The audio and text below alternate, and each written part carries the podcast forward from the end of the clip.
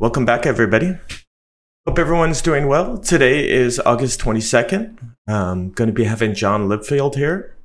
Um, maybe I can switch to my screen where people can see me. A lot better. Always nice when it works.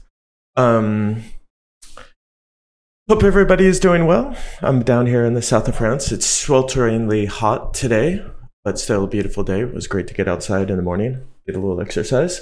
Again, I'm going to have Jon Lipfeld here. He is head of marketing and engagement with EventMaker. Um, it should be an interesting conversation with him. I'm looking forward to catching up with him. Uh, actually, catching up with him. No, we've never actually met. Uh, let's see how that works. Oh, that sounds even better. Okay. Um, yeah, it should be interesting talking to him. Um, just on a quick aside, uh, I want to talk about this. I can pull this up, make sure I have the right page up here. Uh, so speaking speaking of um, events, so if you remember this thing, the the COVID thing happened happened.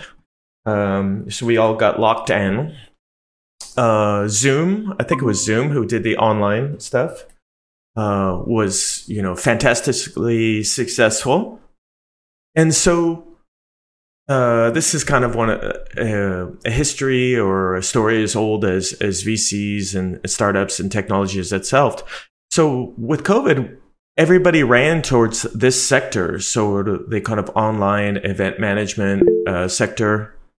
One sec, let me make sure my in here? Oh, yeah. Okay, he's here. We'll pull him in here in a second. Let me just finish up talking about this. Um, so it was really interesting. So what we saw is, of course, everyone was really excited. Uh, all the investors ran towards this sector. We said the world has ended as we know it.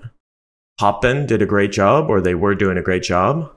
Um, they raised, I think I looked at a history of their uh, money raising. They raised something like a billion dollars and at one point, they were valued at $7.6 billion. That's a big number. That's a lot of zeros. Um, I've never been too good at math, but I know that's a lot of zeros.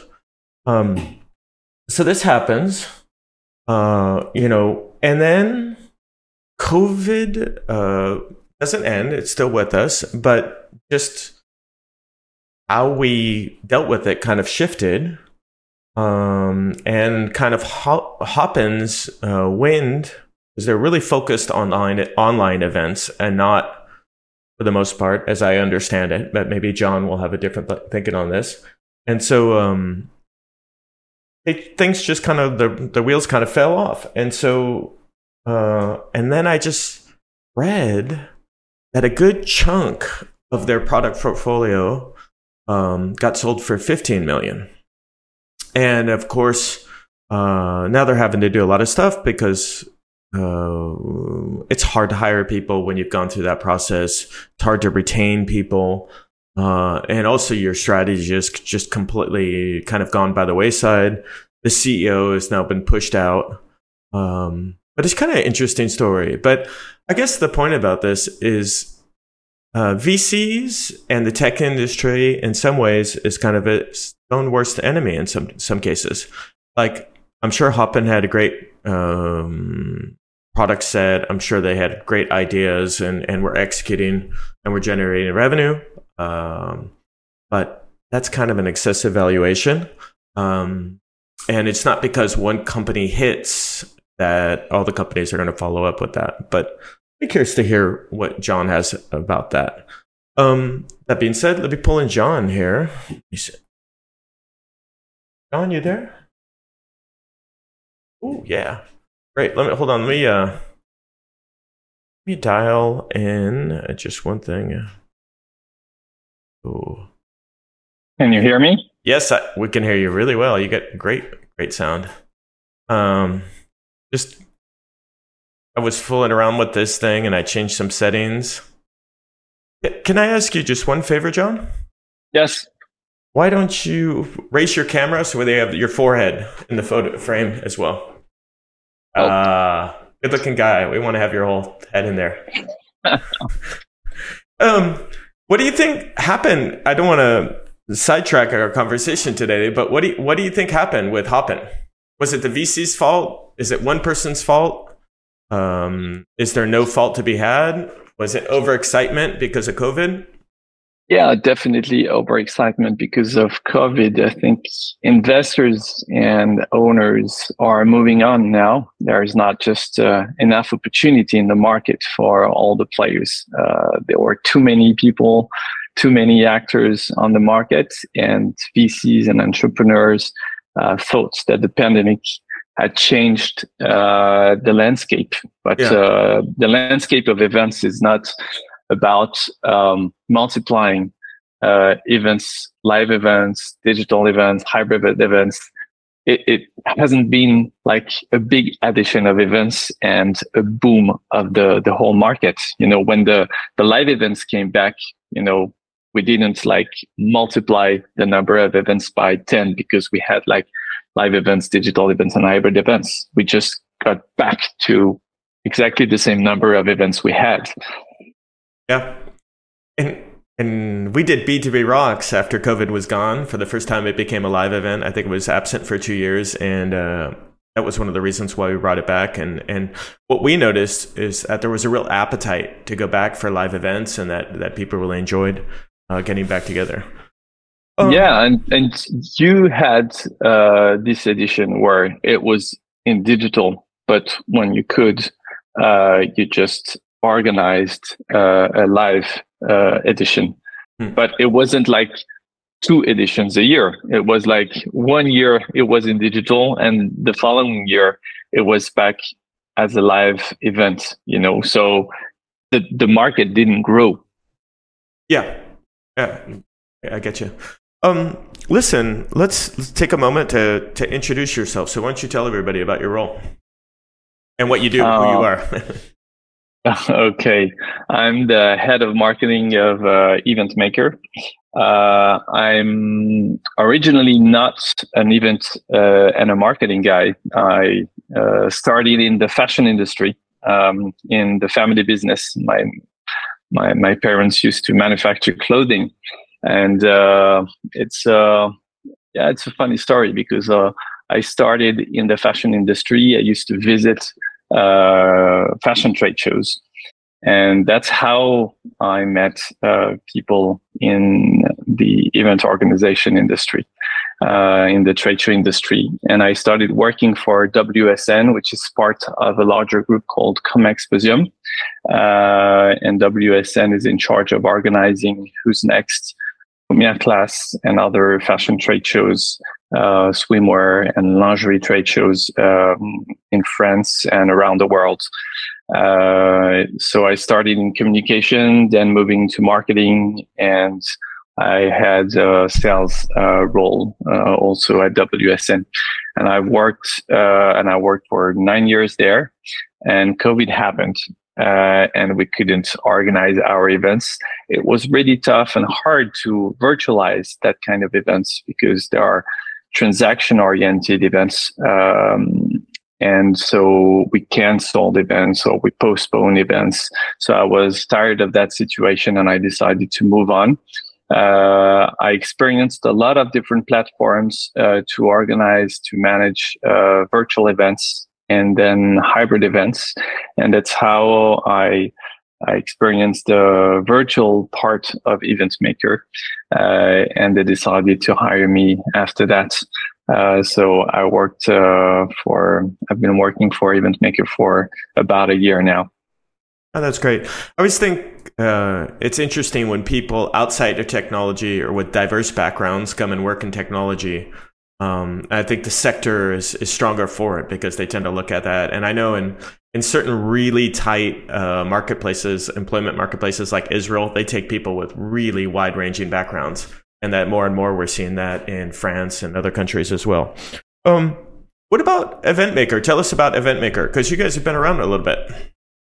Yeah, 14 years now um, at EventMaker. We help all types of B2B organizations to better manage all their events. through our leading event automation platform. So we are therefore event and engagement experts. Uh, we power more than 2,500 events each year, whether they are internal or external, small or large, live, digital or hybrid events. So we're proud to power B2B Rocks, um, the Change Now Summit in Paris, Curve Swimwear trade shows in New York City, or Context conferences in Canada, and of course, dozens or hundreds of corporate conventions for software companies, for example, like Sage across the world. Yeah. That's good. Good thing you called that out. So, so just let's be honest here.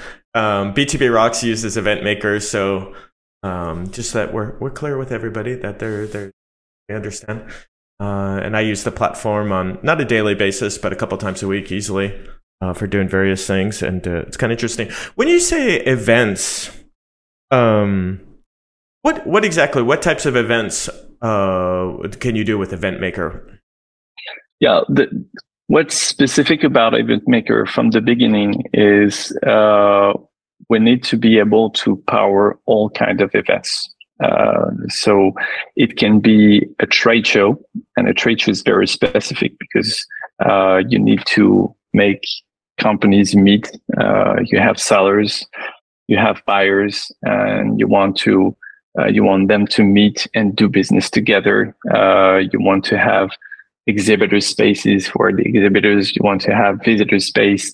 Uh, you want to have networking tools. So you know each kind of events has um, a promise uh, made to their uh, audiences. So our role is to power all kinds of events and it's very very specific to be able to have such a large scope um, in terms of functionalities and to be flexible enough to be able to uh, be used by so many different profiles of event organizers so trade shows for example conventions uh, general assemblies um, a workshop a webinar um, a live streaming event, um, you know, really all kind of events.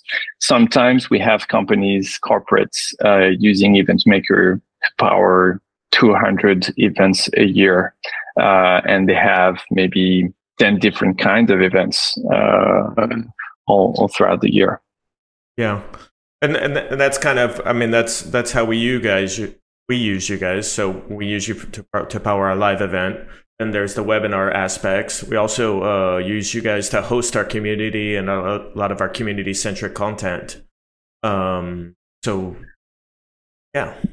Yeah, the idea is to to be able to manage a community um, and to lead this community across many different types of events because you multiply touch points uh, and sometimes you engage your audience with a webinar like this uh, and another time it's a small group of key users or key clients you want to engage on a small uh, event. Uh, maybe it's a VIP event, and then once a year you have like your big events trying to uh, gather all your community members uh, with B2B Rocks, for example, whether it's a digital event when you can't uh, have your uh, B2B Rocks uh, live uh, as a live event or uh, like at Station F uh, in September. Yeah. And our job is to adapt, you know, adapt whether the context is, you know, whether you need to have something very specific, very live or hybrid or uh, digital, whether you need to change because, you know, plans change because sometimes you need to change your plans. So you need to have uh, the right platform to adapt. Yeah, and, and, spirit as well. Last year, our our, our stage roof blew off the middle of our live B2B Rocks event, and uh, everybody ran off the stage, and I was up on the stage in a microphone, and, and the thing was just okay, stay calm. Got down off the stage, went and saw the CEO, and he's, the CEO was like, "We'll figure this out." and you switch to another format, but you, the show must go on, so to speak, and, and, and so part of it is staying calm under fire. Everything can happen in events. I'd love to hear some stories from the fashion industry. I'm sure you've got some great ones. Um, one of the things here in my notes uh, that you said was there was something about uh, creating events like content creators. That was something. And, and so, what do you mean by that? Yeah, definitely. Um, a lot of things changed uh, because of COVID. I don't want to go back to COVID and everything we we lived, but uh, we have some key learnings there. Mm-hmm. Uh, when COVID happened, uh, we event organizers had to go virtual. And by going virtual, uh, we realized that we were creating content because when we have a webinar like this, uh, you don't know if it's an event or if it's content. Uh, actually, it's both. So at some point, I invented um, the expression it's a live event content. You know, it's an event it's a live event. It's a live content. So I imagined live event content as an expression, but it was uh, something very important for uh, event organizers to to try to uh, to switch uh, and and try to think as content creators because they are not just uh, making people meet they are creating a content because they are talking to an audience and not visitorship, for example. Uh, and the audience can, of course, uh, live it uh, live uh, or uh, see, see the content in replay. Uh, and replay the content. So, and it's a different narrative and it's a different way to, to do things because not everything is live and you need to consider that everything you're going to uh, create uh, must be a content. Uh, and it must be interesting whether you uh, you are alive or you are going to replay it. So it's a different way to to to, to do it. Uh, and the virtual events the live virtual events we we had for about a year and two years uh, were very interesting because event organizers has had to think as content creators were inspired by YouTubers, for example, in the way they had to run uh, their events. And a lot of event organizers were saying that they were not running events at the time, but they were running shows. And that's very interesting because event organizers were looking at all um, different kinds of formats and could be yeah live streaming formats on on Twitch. Uh, it was inspired by Clubhouse. Uh, it wasn't inspired by LinkedIn events, uh, and of course, a lot of YouTube uh, shows we can watch. Yeah, it's interesting how much content is changing, and then how much that's changing how we think about events and the content we create around B two B as well. And it's you've got to have a good brand you've got to have a little edginess you've got to think about take into account uh, the replay of the content. There's so many more factors. The complexity of this stuff keeps going up and up but and the tools we have to do this as well keep improving as well.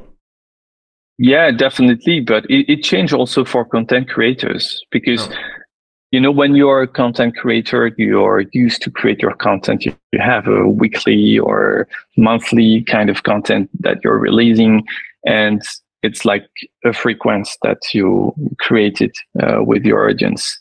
But it's interesting to uh, to see that content creators started to think as event organizers too creating the momentum the right moment to release the right content and um, it's not just what's happening. I'm talking about what's hot, but is it the right moment to talk about this? Uh, according to my audience, what they're living, uh, what I I'm living, and what is the communication context. So very interesting to to see the merge of this media approach and this uh, event approach.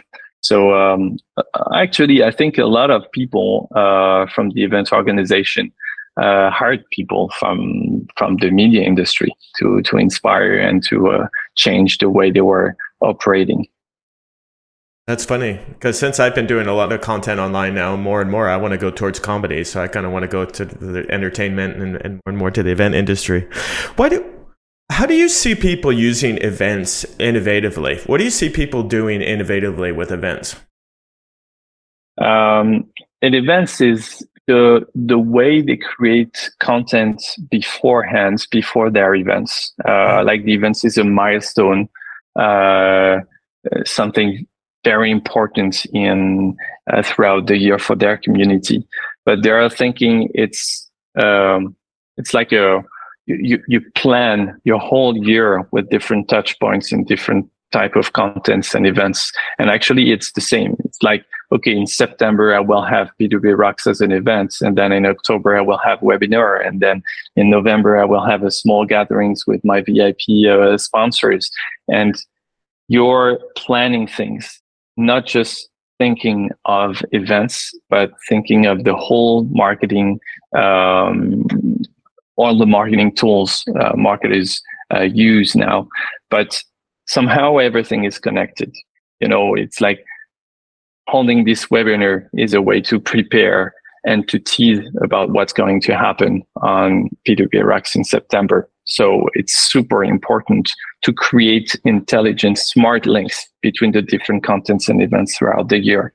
So yeah, for event organizers, just uh, launching podcasts uh, or uh, a, a YouTube channel or Twitch is something very innovative for them you know, not for everybody. You know, a lot of people were using Twitch for a long time, but for event organizers, for B2B guys, uh, it wasn't something to do. And uh, I think this mix of B2B inspiring from uh, the, the, the, B2C uh, companies and then event organizers inspiring from uh, media companies uh, had changed uh, quite a lot of the marketing mix for uh, SaaS uh, and B2B companies overall.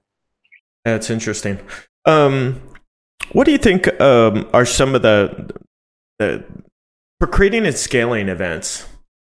What do you think are some of the keys that companies need to look for as they go trying to build their own events and uh, as they build out their plans for it? What is what are the tricks to creating and scaling these things? I know what we do, but I'd, I'd like to see it from hear it from your perspective. Well, um, technology is key to scale uh, events. Definitely. Uh, I mean, I see that in a lot of our clients. You know, a lot of our clients were not equipped with any kind of events, uh, event management software. You know, they were just practicing events with uh, Excel spreadsheets and uh, um, emails and outlooks, and it was enough. And they just realized that you have tools to actually scale your events. And the way to scale your events is you have to automate some some tasks. Without automating tasks, you can't scale it. Uh, you can't scale the game. So that's one thing that's super important. The other thing is to measure your events you know use the data because we have a lot of data and since we have these online events and live events we can actually gather a lot of different types of uh, of data from the different types and of, of events throughout the year and you need to use the data from the different events like the events you gather from the webinar mm-hmm. should be used of course, uh, to better manage and create your next event, whether it's in person or live. So the, the use of data is super, super important. And then the data is not really used, uh, properly used because it's not integrated within organization. So I would say that the integration of data within organizations uh, is super important to, uh, enhance, uh, the, the, the, the events and the way you, you prepare and you operate your events. Of course, of course, data also allows people to measure ROI. And so that go, always goes back to generating budget and getting credibility within your organization. Um, that's another aspect of the data. So if you can show that you know your efforts that you worked on for the course of the year, you generated a certain amount of audience, um, we're able to hit hit certain KPIs. Gives you so yes. much more leeway throughout the organization to to justify that going forward. Yeah, in, in general, you have um, very few KPIs in the event field uh, because people are looking for um, participation rate, mm-hmm. and they are looking at satisfaction rate. So it's very basic. And I know quite a lot of companies, uh, they don't even look at NPS or uh, just satisfaction surveys because they don't send certain surveys. Uh, when an event is bad, no one wants to know why because they are like afraid of uh, some boss saying, "Okay, what is the kind of event you throw? It was very bad, and it's it's a poor ROI." But generally speaking, um, organizations are not able to uh, calculate uh, ROI uh, of their events. So, and it's just, it, it's a key thing, you know, in our industry. You cannot calculate thoroughly this ROI, but it doesn't mean you can't measure anything. Uh, well, actually, you can't you can measure a lot of things and gather and collect a lot of data uh, before, during, and after the event. Yeah, that's really that's an interesting point. Um, I was just thinking about. I flashed back to last year when we did B2B Rocks. It was the first team. Um, our team had done the the live event, and we had worked on it like eight months. I mean, it was our second job within the organization, really working hard on it. And I remember the day of the event, after the first few minutes, taking a huge um, breath of relief and just being so happy that we had made it to that day. And um, and it was such a huge relief to finally actually be doing the event, this culmination of like eight months worth of work, all these marketing plans that had been integrated and all these things, huge logistical efforts. We're talking about 2,000 people from over 20 countries around the world. And, and the, the satisfaction and then finally uh, being part of the team uh, feeling proud of what the team was able to accomplish and and i think in a way our customers and the audience felt that because we were really passionate and enthusiastic about that throughout the team and i, I think that came through so um, that, that that's what's very peculiar in our industry uh, and in marketing event marketing is key because it's where it's the most intense. You know, uh, it's like it's super high in terms of emotions, in terms of intensity for everyone, for the organizers, for for the uh, the attendees, for the exhibitors, for the sponsors. We create that momentum, yeah. and when it happens, you know that you're going to have a return on investment because that what stays you know, uh, after an event. Uh, you remember something that has been intense, but it's super difficult to say, uh, was it intense for you? You know, uh, is it going to create some um, feedback, some results for you? Um, maybe in one week, two weeks, one month, six months, or one just one meeting uh, becoming crucial, essential uh, in your professional career or in your business relationships. Uh, and it's because of that intensity. Um, so we're all focused in creating that intensity, but on the same way, uh, we need to be rational and we need to be clear on what kind of data we want to collect and use to be even more productive and even more impactful for the next events. Uh, I'll give you some example in terms of data. Uh, of course, you can uh, look at the registrations. Uh, you can look at the ticket sales for B2B Rocks because you sell tickets. Uh, you look at the, the, different type of registrations because you have different types of registrants and participants. Uh, you can look at social media content generated. You can look at press clippings. you can look at who are the new attendees on your event. Um, you can look at the time spent at your events, uh, the content viewed, uh, the session registration, the number of messages sent uh, using the networking platform, uh, the content like, the content comments, uh, stream minutes watch, and the number of connections made, who showed up, not showed up, attendee meetings booked, exhibitor meetings booked, um, yeah, you can look at SQLs, pipeline generated, foot traffic, booth visit, badges scans at exhibitors' booths. And our job is to incorporate all these touch points into the platform and to multiply um, the opportunities to create uh, interactions uh, between uh, participants and um, yeah, allow the, the, the, the, organizers to maximize uh, the, the level of engagement.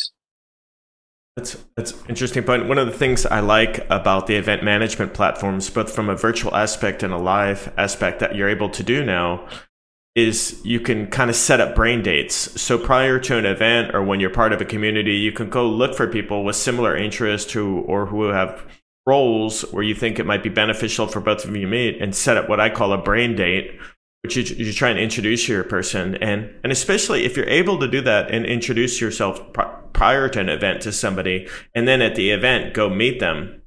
Uh, it's, yeah. it, it's it's that you can move closer towards the transactional point of actually doing something by meeting people at an event because then you have that human interaction as well.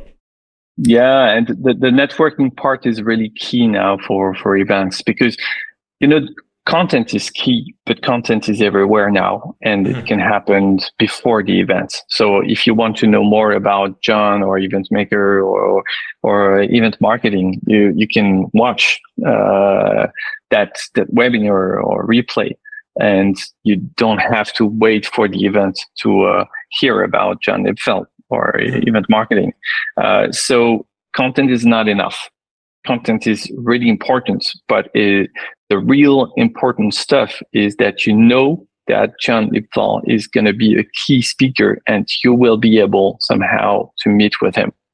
And you need to facilitate uh, the possibilities to people, people to meet the right persons. Uh, so, so when you communicate about your content, you actually communicate on the possibility to meet someone and to meet people that are interesting in the same persons as you do. And, and so, so, so the networking aspect of the event is, is key and it's transformed the way we, um, yeah, produce and manage events, I think. And, and that's why data is key because if you organize your webinars beforehand, you have information on who is interested in what in whom, and you can facilitate the connections uh, during the event. Yeah, that's funny because I remember I, I hadn't heard it put the way you said it, but last year I remember talking internally and saying basically our product at B2B Rocks is ideas and people. Um, yeah. And those ideas and people come from our community. Yeah. So, um, and and basically, we're we're trying to wrap that and present make it more presentable um, and make it a little bit more interesting and, and uh, with a little uh, more eye-catching but that's it one of my ideas to make things more presentable this year is is I wanted to make it like Burning Man. I wanted to burn a giant computer at the end of uh, B2B Rocks, but they, they wouldn't let me do that. So there'd be no burning computer this year. Uh, maybe next year. Don't um, don't burn Station F down. No, not burn Station F. Just just a giant computer they said it would be hard to get the permits and uh, the fire department aligned in Paris to do all that. Um, how do you how do you what do you how do you see companies innovating events into their marketing strategy, specifically SaaSes? Do you see? Um, I mean, we went from webinars. A lot of companies. I mean, there was a period, especially with COVID. I hate to say the dreaded term again, where we were just bombarded with um, with uh, webinars um, yeah. It's kind of toned down a little bit, but how do you see organizations using events and integrating that increasingly marketing efforts? Well, I think that you said it's you know it's a human led business, uh, even SaaS, because we think, okay, we're in SaaS, it's a software industry. So uh, I'm not originally from the, the, the, software industry, but I see passionate people uh, in that industry, and mm. any kind of industry with passion needs people to meet. People need to meet. It's it's human. That's the way it is. So uh, as soon as we, we could um, go from only uh, online and webinars to uh, live events, people went back to live events, and and that's super important to um, to to do things again because a lot of software companies did not organize their own events for years.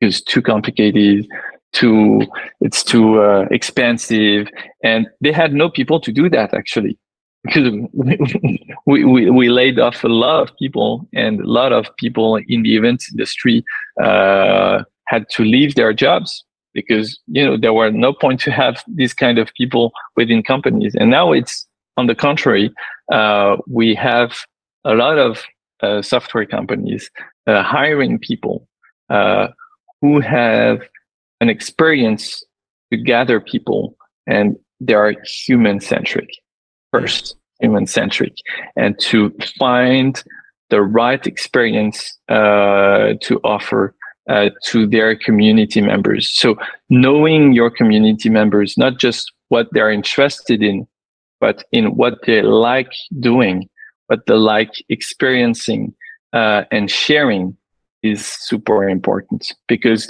it's you're much closer to someone you know who uh, he, he likes to to do, not just likes as an interest. You know, I know that you're interested in something. Okay, fine.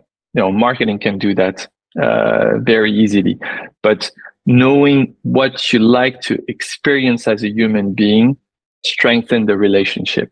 So uh, I see a lot of uh, SaaS company, uh, like any other companies, going back to live events, uh, concentrating on their core uh, users, core clients, core community members, and building from that core community, trying to um, yeah create some surprise um, and being creative on that uh, aspect. And I think it's a good training. You know, you said it when you're from an industry um, you're from the software industry, don't hire your people just from the software industry. You need to cross uh, fertilize. Uh, you need to have people thinking differently, and that's how you get innovative stuff. Yeah, I, I think that's one of the interesting. I'm I'm, I'm seeing is uh, so many companies, especially um, in the B two C space. Uh, I think their approach um, there's one company I really like. It's actually a French fashion company, Le Slip Française. I think that's what they yeah. call this. And um, this company, they make French underwear, like really high quality French underwear. And then when you go to their YouTube channel, uh, basically they talk about marketing on their YouTube channel. And so they talk about marketing and building business. And you're like, this has nothing to do uh, with with um, anything to do with underwear or yeah. really being French. It's it's really nothing yeah. to do with that. But I think just when they look at their ideal client profile, they're like these people are business people because they have the money to buy our underwear and they're kind of interested in these concepts. So it's it's really there's so many interesting ways to attack these problems. Whether to build a community. I know one of the things uh, we did last year is we're like, okay, our name's B2B Rocks. Where let's like let's ask all our invite, invites what their favorite rock song is. And then let's work that into our social media.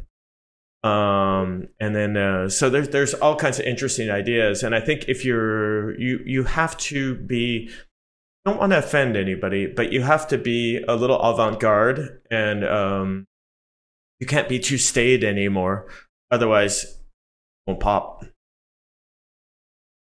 um, it's it's it's it's a way to do things differently uh, and that then that's super important because when you're a SaaS company and you're part of a software category, you tend to tell the same story. And we had that conversation together about uh, about that. Like you're in, uh, let's say, uh, uh, marketing automation. Uh, okay, you have the leader, which is Salesforce. Uh, and then you have like dozens of companies doing some uh, marketing automation or sales automation uh, platforms. And if you're just concentrating on your product and what you do best, well, that's not enough to create relationships, strong relationships. Uh, you have to concentrate on building company culture. And the company culture, it's all about culture. It's not about only the product.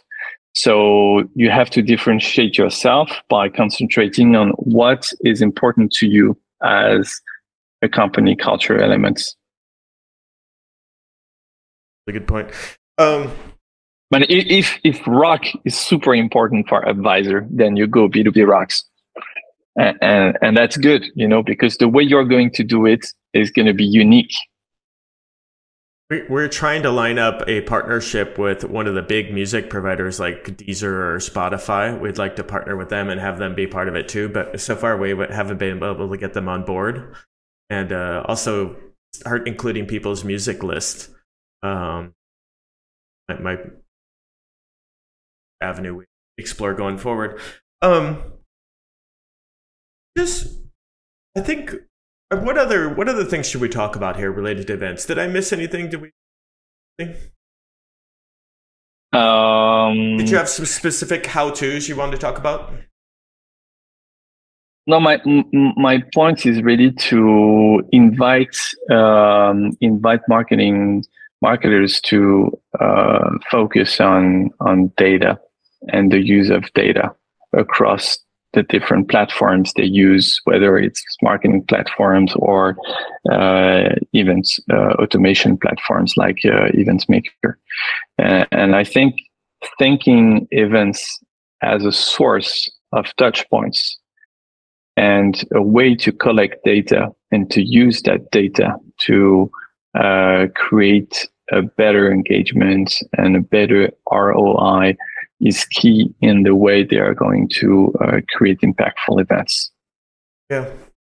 I think that the other thing that's important for people to look at for organizations that are considered doing events, whether uh, online or, or face to face or both or hybrid events, have you, is just understand the complexity, the logistics, both technical and real, virtual and real of like pulling off an event and also how much there is in an event management platform. Um, you know, in the past, I've worked at organizations like we didn't want to go out and get a certain software. So we've kind of built our own software by pulling things together.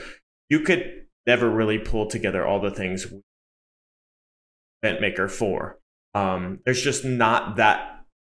It's just, it would be too much work. And the thing is, is that those functionality, a lot of that functionality that we have with that, that platform allows us to do this as a small team. Wouldn't have been approachable. And the, finally, you, you have, yeah. the scope of functionalities is huge. You know, uh, people people don't realize what's uh, an event management platform and yeah. even less what an event automation platform is. You need to deal with registration, ticketing, editing some badges with QR codes. You need to have devices to manage the check-ins uh, during the, the event. Uh, you need to have your website, event website. You need maybe to have a mobile app. You need to manage email campaigns, all in a single platform. And, and, and, and there's there's the pre and post community management aspects of it as well. Uh, there's making the content available to people pre and post as well. Yeah. The, the list uh, just goes on and on, and the breadth of all this functionality a little hard to imagine. And and if you had to pull it together using disparate tools, I don't think you could.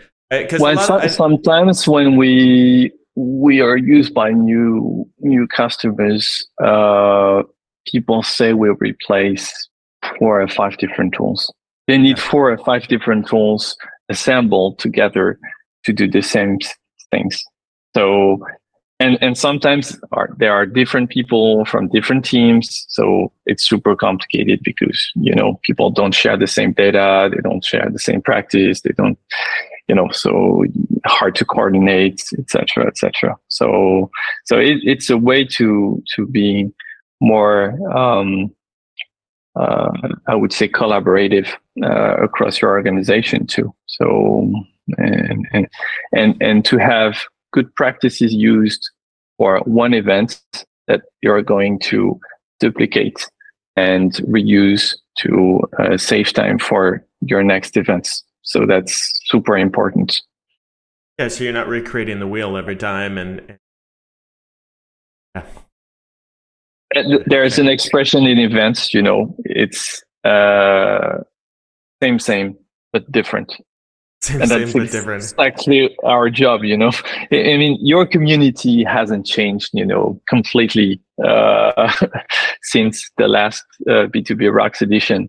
Yeah. So basically, you know, uh, the concept is the same, but actually it's not the same because the date is not the same, because the place is not the same, because some of the participants are not the same. And you don't want to throw the same experience. So same, same, but different is something very key. And that forces organization to be creative. I like I like oxymoronic uh, ideas. So same, same but different works great for me. That that uh, works for me. Um, we we do some stuff repeatedly, same, same but different. Um, with our all our guests, so we ask them some questions as we get towards the end when we're talking to them. So let me, if you're ready, are you ready? Yes, I'll, I am. I'll, I'll ask you a few questions. How about uh, do you have a funny anecdote from your career? Maybe something related to the fashion industry, or maybe something that happened when you moved from the fashion industry to the SaaS industry. Mm, well, from from the from the even industry, um, the funny part was, yeah, one one anecdote. Um, at Who's Next, it's a fashion trade show uh, in Paris. Um, it's like twice a year, and the founder, uh, who sold the company since, but the founder at that moment uh, used to be very famous to throw like big big parties and uh, it's outside parties you know uh, at Porte de Versailles it's the exhibition big exhibition center in Paris Mm. and uh, we had like a big party because it was like 20 year anniversary of the company and uh, a lot of people coming and uh, and it was outside and we had a great DJ and it was like uh, uh, close to the the DJ and a lot of booze, a lot of music, and it was getting late. And then the police came into the the exhibition center and asked for the organization to stop the music because it was too loud and people from the surroundings were complaining about the music. And the boss from the company uh, said, "Okay, no problem. I, I'm going to lower the music, but it's it's my company birth uh, anniversary, so uh, it's gonna last a little bit. But I promise I'm gonna lower the music." And the police said, "Okay, I give you like five uh, five seconds to lower the music and stop the party." He lowered for five seconds, and during the five seconds, he asked the policeman, "How much uh, is the fine?" Yeah. and then he he he, he did that for about uh, two hours. Hmm. And I think it's the biggest fine an event organizer received from Porte de Versailles Exhibition Center. And it was like a gift from the founder to the community members because nobody wanted the party to, to end uh, at that time. And that, and that's something we need to remember. Uh, it's, it's very human, you know, because everybody knew what was happening because you, you saw all the policemen saying, okay, we're going to shut down the music. And it was like at the microphone saying, okay, we're going to shut down the music because policemen are here. And you create the tension. You create something people, you know, can see, can experience. And they're like, oh, we're all going to be disappointed because the party is so cool. And then it continues, it continues, it continues. So he spent the money, but I think it was one of the best investments he made at the time. And that's something to remember to see all these policemen saying, okay, I'm going to give you a fine, a second fine, a third fine. That's hysterical. and it, it lasted like for two hours. And at the end, everybody applauded. You know, it was like, okay, it's crazy to pay so much money to have two hours more party. Okay, that's a that's a great story. Okay, what is something you would like to change in your industry, in the event management industry? Um, uh, well, the the bad habits is not measuring anything. Not measuring. Uh, uh, yeah, not measuring anything. It's to, to be happy with just the satisfaction rate and the participation rate. I think uh, it changes. Uh, it changes, but because even people were um, on the communication side, uh, now after COVID, uh, a lot of events, uh, people, even professionals, uh, depend on marketing departments. So it changed the mind of marketing people, and marketing people changed the mind of event uh, professionals. And I think even professionals now tend to think more about data than before. But still, there are quite a lot of stuff to do in that field. Okay, so I wrote one article today. I like the idea of writing an art, another article, data driven event management. Yeah, uh, definitely. Okay. All right, last last question. Um, what's your favorite rock song? Do you have a favorite rock song? Uh, I think you need to go on to my uh, B2B Rocks profile because. I completed it like yesterday. So okay, it's a Rolling Stones song. It's a Rolling so I invite I invite everyone to go on my B2B Rocks profile, so okay. they'll get the answer. you so if you want to meet Jon, and, and you're going to be a B2B Rocks, you're going to be um, in Paris, right? Yes, definitely. Well, I'll be in Paris. Yeah. Okay, definitely. Station F. Good. I'm looking yeah. forward to that. I can't wait, and it's uh, like around a month away, so we'll be there. We'll get a chance to meet in person, which I think it's always great to meet in person. Um, and everyone wants to, everyone wanting to talk about marketing or event marketing can uh, connect uh, through uh, uh LinkedIn. I use a lot LinkedIn. LinkedIn. Are you are you going to be giving a talk at B2B Rocks as well? Yes, I will. Uh, I will. Okay. It's going to be about software categories and how to create your own software category when you're a SaaS company. Good guys getting a lot of applications from people who used to work at Hopin? Oh, that, don't, answer don't, don't, answer that question. Okay, listen. Um, thank you so much for your time today. Thank you, Steve, for your invitation. I look forward to meeting you uh, during B2B Rocks in September. You bet. Thanks. I look forward to it too. Bye bye. Bye bye. All right. Always really interesting to meet with people, um, especially when uh, it, I think it's interesting with people, but also learn about their industries. Um, anyhow, I'm back from vacation. I went on vacation in Scotland. That's why I'm so red. I'm the only person who can possibly get suntan in Scotland or turn red at least. I have two colors, red and white, which like two thirds of a person American, I guess. Um, but it's great to be back. Um, next week on August 29th, we have Dmitry Lezitsky, who's a CEO and co-founder of Influ2, we're going to be talking about the future of ad tech. Um, if you haven't uh, worked with an event management tool, if you work in marketing, if you do anything related to events or uh, webinars, if you manage a community, anything like that, um, I really suggest you take a look at tools like Eventmaker.